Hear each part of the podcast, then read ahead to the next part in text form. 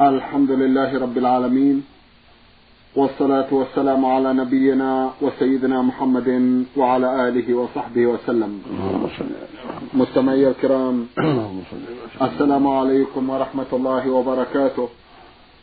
وأسعد الله أوقاتكم جديدة مع رسائلكم في برنامج نور على الدرب. رسائلكم في هذه الحلقة سماحة الشيخ عبد العزيز بن عبد الله بن باز. الرئيس العام لإدارات البحوث العلمية والإفتاء والدعوة والإرشاد. مع مطلع هذه الحلقة نرحب بسماحة الشيخ وعلى بركة الله نبدأ في استعراض بعض من رسائل السادة المستمعين فأهلا وسهلا بالشيخ عبد العزيز. حياكم الله بارك حياكم الله. أولى رسائل هذه الحلقة رسالة وصلت إلى برنامج من أحد الإخوة المستمعين من ليبيا هو سالم علي سالم أمانة التعليم بسرد. أخونا له قضية يقول فيها يجري اليمين على لساني دائما على أبسط الأشياء في حياتي اليومية وكثيرا ما حاولت التخلص من هذه العادة ولكن دون جدوى. لا أدري ولا أعلم حتى أنطق باليمين فما هو رأي الشرع في هذه المشكلة مع ملاحظة الآتي أولا؟ أنطق باليمين سرا أي بيني وبين نفسي. ليس لي نية في الحلف باليمين الطلاق. لا تتحرك به شفتاي أي في سر فقط. لا يسمعه أحد مني أبدا. فهل ينفذ الطلاق في هذه الحالات؟ جزاكم الله خيرا. ووفقكم لصالح الإسلام والمسلمين. بسم الله الرحمن الرحيم. الحمد لله وصلى الله وسلم على رسول الله وعلى آله وأصحابه ومن اهتدى بهداه أما بعد فإن كان الطلاق الذي وقع في نفسك تكلمت به ونطقت به فهذا له حكمه. فإن كنت طلقت امرأتك طلقة واحدة فلا حكمها كأن تقول هي طالق أو امرأتي طالق أو فلان بنت فلان طالق هذا يقع. وهكذا إذا قلت طالق ثم طالق ثم طالق يقع. أما إن كنت تحدثت به في نفسك ولم تكلم بشيء إنما هو حديث النفس وخاطر القلب ولم تلفظ بشيء فإن هذا لا يقع. لقول النبي عليه الصلاة والسلام إن الله تجاوز عن أمتي ما حدث بها موسى ما لم تعمل أو تكلم. فالخواطر القلبية والأحاديث النفسية لا يقع بها شيء. وإنما يقع بما يصدر لفظا من لسانك وأنت قاصد له هذا هو الذي يقع. مثل ما تقدم أنت طالق هي طالق امرأتي طالق فلان بنت فلان طالق. أما ما يقع في نفسك ولم تتكلم به ولم يحصل بذلك تلفظ فإن هذا من حديث النفس والله قد عفى سبحانه وتعالى. نعم. جزاكم الله خيرا. رسالة وصلت إلى البرنامج من لواء تعز. بالجمهورية العربية اليمنية وباعث الرسالة أحد الإخوة من هناك يقول ابن العمدة أخونا له مجموعة من الأسئلة يسأل في سؤاله الأول ويقول هل المفطر في رمضان لعذر شرعي ككبر السن مثلا ويقوم بالإطعام هل له مثل أجر الصائم؟ يرجع له ذلك لأنه معذور شرعا والمعذور له حكم الصائم يقول النبي صلى الله عليه وسلم من سافر من مرض أو سافر كتب الله له ما كان يعمل وهو صحيح مقيم. فالكبير السن الذي عجز عن الصيام له حكم الصائمين لأنه معذور. لولا العجز لصام فهو معذور وعليه إطعام مسكين عن كل يوم إذا كان يستطيع ذلك. أما إن كان عاجزا لا يستطيع فإنه لا شيء عليه لا صوم عليه ولا إطعام عليه. لقول الله سبحانه فاتقوا الله ما استطعتم. نعم. جزاكم الله خيرا. هنالك صلاة قرأت عنها تعرف بصلاة ابن بشيش في موت الشيخ عبد العزيز؟ من هو ابن بشيش هذا؟ وهل ما جاء فيها صحيح؟ لعله ابن مشيش أو بشيش. مشيش بالميم نعم. مشيش نعم لا أصل لها ليس لها أصل. أيوة. وإنما المشروع الصلاة التي علمها النبي وأصحابه عليه الصلاة والسلام. فينبغي للمؤمن أن يكثر منها. وهي قوله صلى الله عليه وسلم اللهم صل قولوا اللهم صل على محمد وعلى آل محمد كما صليت على إبراهيم وعلى آل إبراهيم إنك حميد مجيد. اللهم بارك على محمد وعلى آل محمد كما باركت على إبراهيم وعلى آل إبراهيم إنك حميد مجيد. لما سألوه قالوا يا رسول الله امرنا الله نصلي عليه فكيف نصلي عليه؟ قال قولوا اللهم صل إلى اخره وفي لفظ آخر قال قولوا اللهم صل على محمد. وعلى أزواجه وذريته كما صليت على آل إبراهيم. وبارك على محمد وعلى أزواجه وذريته كما باركت على آل إبراهيم إنك حميد مجيد. وهناك ألفاظ أخرى منها قوله صلى الله عليه وسلم اللهم صل على محمد وعلى آل محمد كما صليت على آل إبراهيم. وبارك على محمد وعلى آل محمد كما باركت على آل إبراهيم. في العالمين إنك حميد مجيد. ولفظ آخر اللهم صل على محمد وعلى آل محمد كما صليت على إبراهيم وعلى آل إبراهيم. وبارك على محمد وعلى آل محمد كما باركت على إبراهيم وعلى آل إبراهيم في العالمين. إنك حميد مجيد. كل هذه أنواع من الصلوات الثابتة عنه عليه الصلاة والسلام. نعم. هل كل الطرق الصوفية على خطأ؟ أرجو ردا قاطعا. أفادكم الله. الصوفية محدثة وهي من البدع وهي متفاوتة بعضها شر من بعض. والرسول عليه الصلاة والسلام قال من عمل عملا ليس عليه أمرنا فهو رد. وقال عليه الصلاة والسلام من أحدث في أمرنا هذا ما ليس فهو رد. فالطرق لا نحصيها وإحصاؤه يحتاج إلى تعب كثير ومراجعة كتب كثيرة لكنها في الجملة محدثة. التيجانية والبرهانية والخلوتية والقادرية والنقشبندية وطرق أخرى لكنها متفاوتة. بعضها شر من بعض. فينبغي لك يا أخي اجتنابها كلها وأن تلزم طريقة نبيك محمد عليه الصلاة والسلام التي درج عليها أصحابه رضي الله عنهم وأرضاهم والتابعون لهم بإحسان من الأئمة الأربعة وغيرهم الزم طريق محمد عليه الصلاة والسلام وهي فعل ما أمر الله به ورسوله وترك ما نهى الله عنه ورسوله. هذه الطريقة المحمدية التي جاء بها نبينا عليه الصلاة والسلام. وعليك بسؤال أهل العلم المعروفين بالاستقامة على دين الله والبعد عن طرق الصوفية. سؤاله عليك بسؤاله عما أشكل عليك. والجماع لهذا هو أن تلزم ما أمر الله به ورسوله وأن تنتهي عما نهى الله عنه ورسوله. مما بينه أهل العلم. كما في الصحيحين صحيح البخاري ومسلم والسنن الأربع وفي كتاب المنتقى لابن تيمية وبلوغ المرام للحافظ بن حجر وعمدة الحديث للشيخ عبد الله بن عبد الواحد المقدسي وغيرها من كتب الحديث. وهكذا في زاد المعاد في هدي خير العباد للعلامة ابن القيم رحمه الله. كل هؤلاء أوضحوا طريقه عليه الصلاة والسلام وبينوا سبيله عليه الصلاة والسلام. نعم. رسالة وصلت إلى البرنامج من المستمع حسين حسن جاد الله من السودان. أخونا له سؤالان. في سؤاله الأول يقول إن عمره ثمان وعشرون سنة. وقد غاب عن زوجته أكثر من عام ونصف. ويسأل هل ذلك جائز؟ هذا فيه تفصيل. أما إذا كنت عاجزا ولم تستطع العودة إليها لأنك محبوس أو لم تستطع قيمة التذكرة أو قيمة أجرة السيارة المقصود إذا كنت عاجزا. هذا لا شيء فيه لأنك عاجز. فاتقوا الله ما استطعتم. أما إذا كنت غبت في حاجات خاصة تستطيع أن ترجع إليها وتقوم بحالها وتشرف على شؤونها ثم ترجع إلى عملك بين وقت وآخر كشهرين ثلاثة أربعة. هكذا ينبغي المؤمن لا يطيل السفر عن أهله. ولا سيما في هذا العصر الذي هو من اخطر العصور فالمؤمن يلاحظ هذه الأشياء فلا يطيل السفر ولا يهمل حاجته التي هو في حاجة إليها من مثل طلب العلم مثل طلب كسب الحلال لأن بلده ليس فيها حاجة ليس فيها طلب العلم ليس فيها كسب يقوم بحاله. وجاء عمر رضي الله عنه أنه كان وقت للجنود ستة أشهر فغيب عن أهليهم. ثم يرجعون ويذهب غيرهم. فالحاصل أن هذا يختلف باختلاف الأحوال نعم. وباختلاف نفس الشخص. فأنت لا لا تطيل الغربة احرص على عدم طول الغربة. ولو شهرين ثلاثة يكفي لأن الأحوال تختلف. نعم. فقد تكون زوجته في محل لا يؤمن عليها.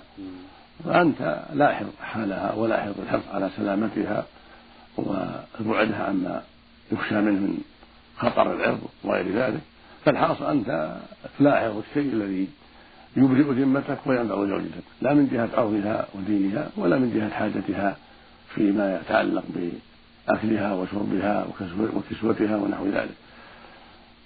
وأنت أعلم بنفسك وأبصر فاحرص على الشيء الذي ينفعك وينفعها ويبرئ ذمتك لا من جهة المدة ولا من جهة النفقة.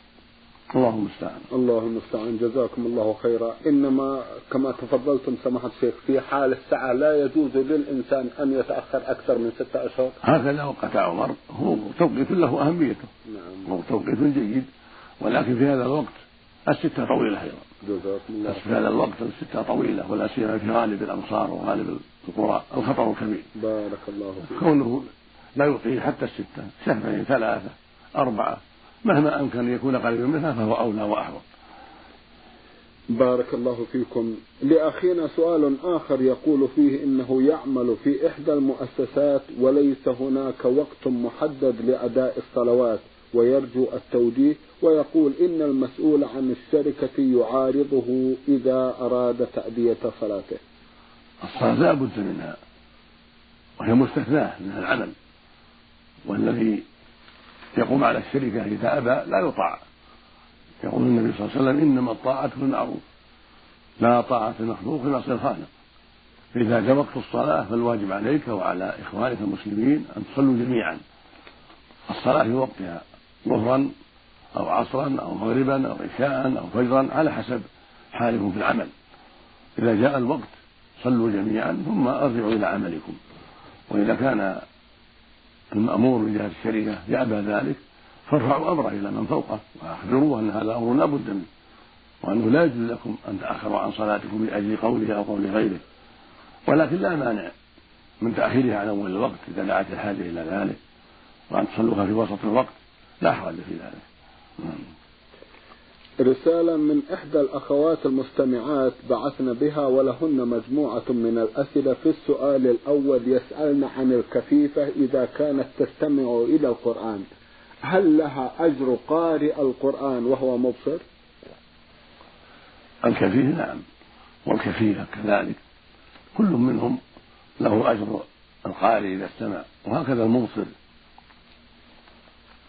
المبصر شريك القارئ والكفيف شريك القارئ إذا استمع وأنصت وأراد وجه الله عز وجل كل منهما شريك للقارئ في الأجر. القارئ والمستمع شريكان في الأجر. مبصرا أو كفيفا رجلا أو امرأة.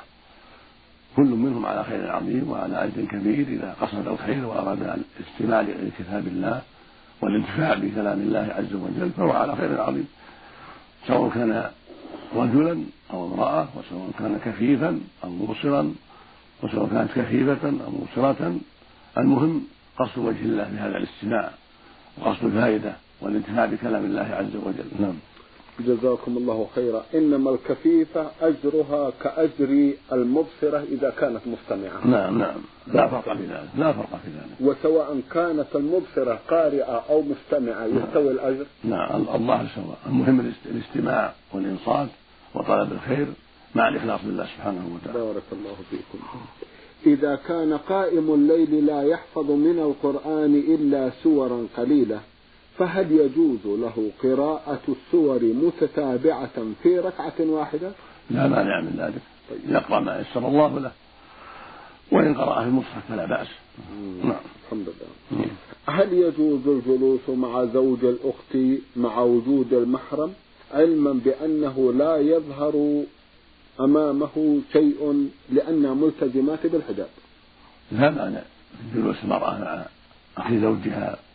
ومع زوج أختها إذا كان معهم من تزول به الخلوة. ولم يكن هناك تهمة ولا ريبة فلا بأس بذلك مع التستر والحجاب إذا جلسوا يتحدثون.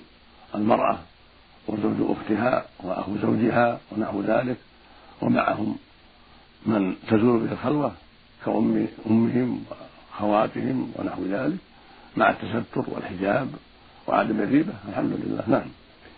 جزاكم الله خيرا. رسالة وصلت إلى البرنامج من مدينة تمير وباعثها الأخ راجح بن حمد المانع الفيصل.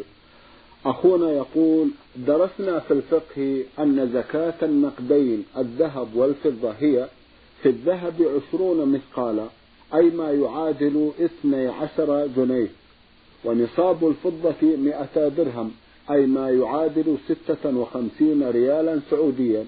فأرجو التوضيح لهذه المسألة وهل الريال المراد به الريال الورقي أم الفضة؟ وكذلك توضيح الذهب بالجرام وأقل النصاب في ذلك أو بالورق السعودي. جزاكم الله خيرا. أما الذهب فالنصاب عشرون مثقالا.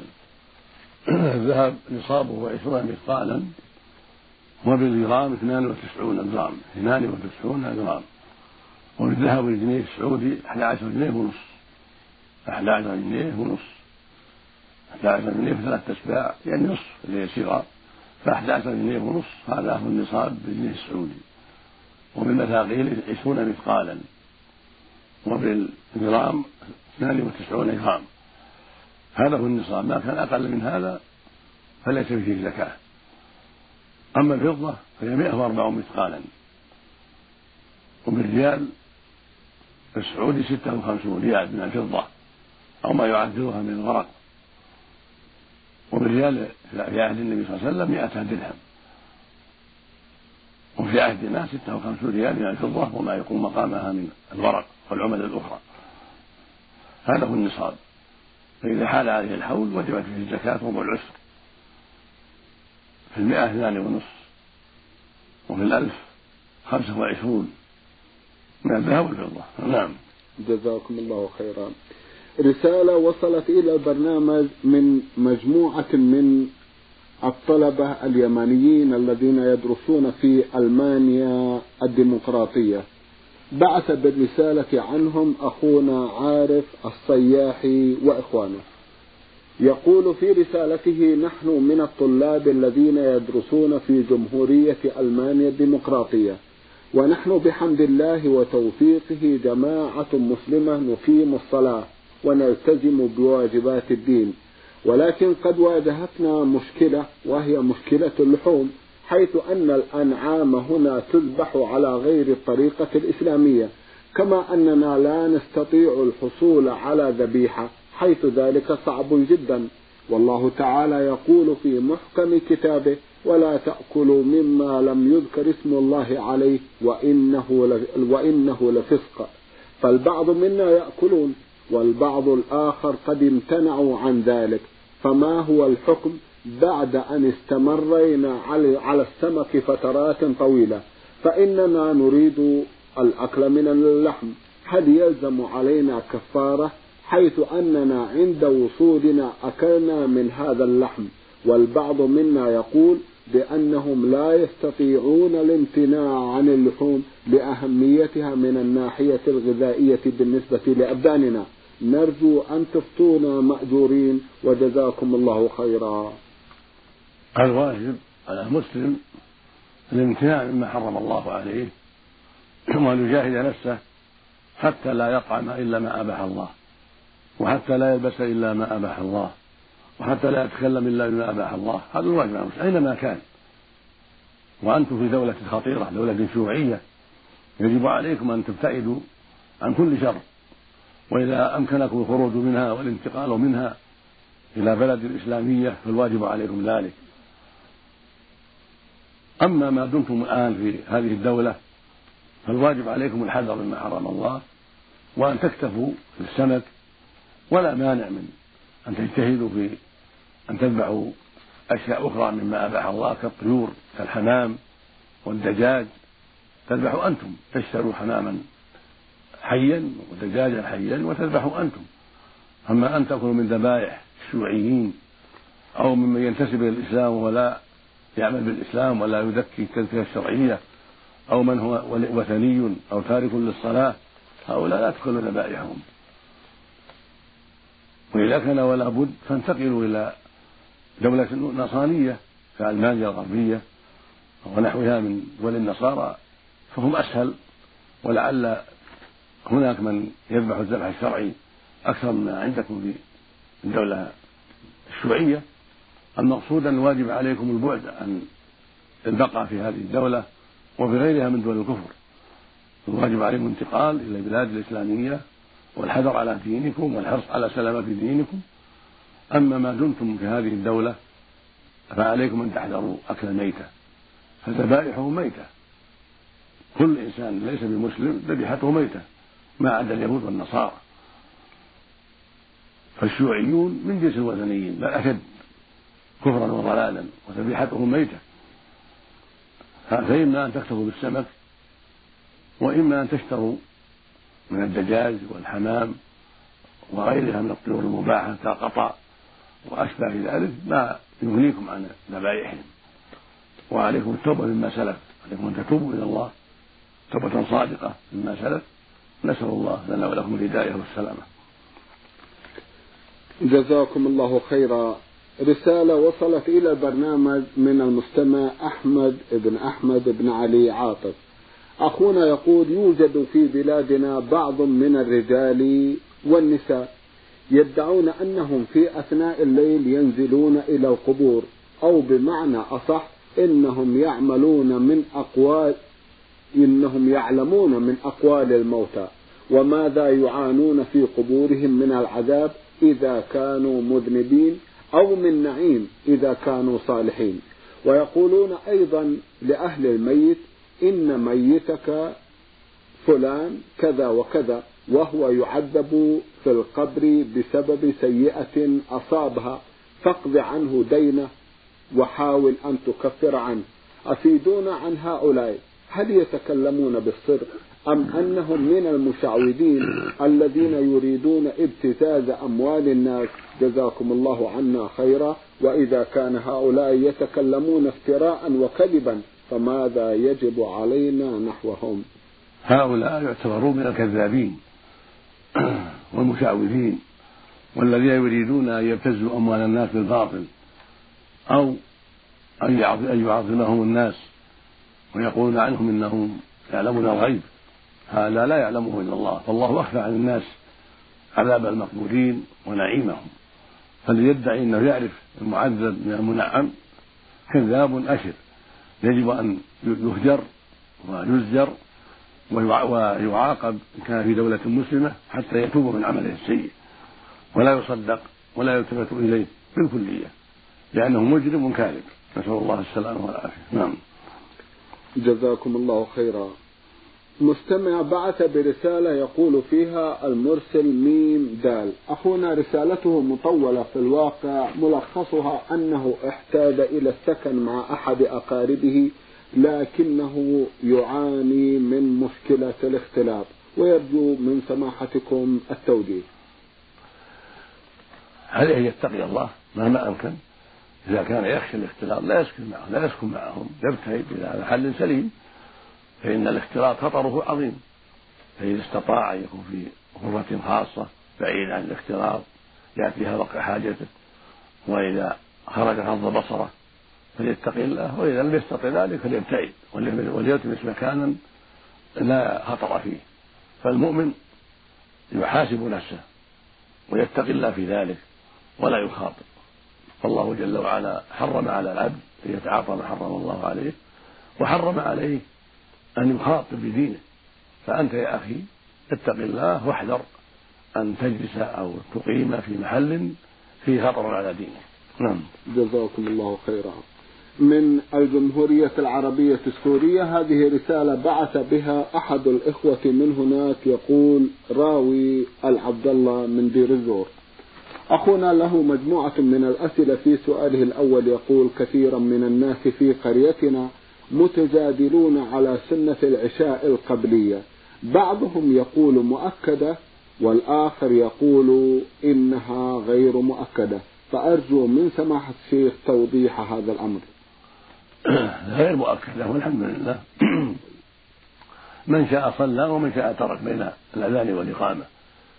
يقول النبي صلى الله عليه وسلم بين كل آذان صلاة بين كل آذان صلاة لمن شاء فمن شاء صلاهما ومن شاء تركهما بين الأذان والإقامة في العشاء وهكذا في المغرب أما بين الأذان والإقامة في الظهر فهي مؤكدة يصلي أربع ركعات تسليمتين لأن لأن الرسول صلى الله عليه وسلم كان يصلي أربع ركعات قبل الظهر يصلي ثنتين ثنتين عليه الصلاة والسلام.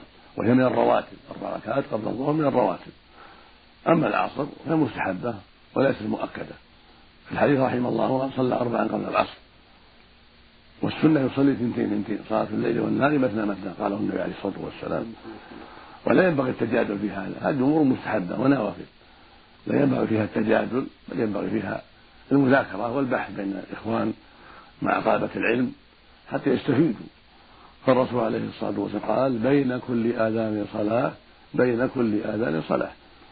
فإذا صلى ركعتين بين المغرب بين أذان المغرب وصلاة المغرب بين أذان العشاء وصلاة العشاء بين أذان العصر وصلاة العصر أو صلى أربعا كل ذلك لا بأس به. أما الظهر فلها راتبة قبلها وهي أربع ركعات. تقول عائشة رضي الله عنها كان النبي صلى الله عليه وسلم لا يدع أربعا قبل الظهر يعني تسليمتين وأما بعد الظهر فركعتان. راتبة كان يحافظ عليها عليه الصلاة والسلام ومن صلى أربعا فهو أفضل بعد الظهر أيضا. وهكذا بعد العشاء ركعتين وبعد المغرب ركعتين وقبل صلاة الفجر ركعتين يعني يصلي ركعتين قبل صلاة الفجر. هذه كلها رواتب كان الرسول يحافظ عليها عليه الصلاة والسلام. فالجميع اثنا عشر ركعة. هذه رواتب كان المصطفى عليه الصلاة والسلام يحافظ عليها وهي أربع قبل الظهر وثنتان بعدها وثنتان بعد المغرب وثنتان بعد صلاة العشاء وثنتان قبل صلاة الصبح. والأفضل فعلها في البيت. وإن فعلها في المسجد فلا بأس. لأخينا سؤال آخر يسأل فيه سماحتكم عن رأيكم في من يصلي الجمعة ثم يصلي الظهر أيضا في يوم الجمعة. هذا بدعة. ما يفعله بعض الناس من صلاة الظهر بعد الجمعة هذا بدعة لا أصل له. والمشروع المؤمن إذا صلى الجمعة يصلي بعدها أربع ركعات نافلة كما قال عليه الصلاة والسلام إذا صليتم بعد الجمعة فصلوا بعدها أربعة عليه الصلاة والسلام. وكان يصلي في البيت ركعتين عليه الصلاة والسلام. فالسنة يصلى بعد الجمعة أربع وإن صلى ركعتين فلا بأس. أما أن يصلي الظهر هذا بدعة لا أصل له. ولا ينبغي يغتر بما يفعله بعض الناس في بعض البلدان. هذا شيء لا أصل له وهو ناشئ عن الشك بعضهم يقول أخشى أن الجمعة غير صحيحة هذا شيء لا محل له. ولا ينبغي هذا التشكك وهذا الوسوسة هذه الوسوسة.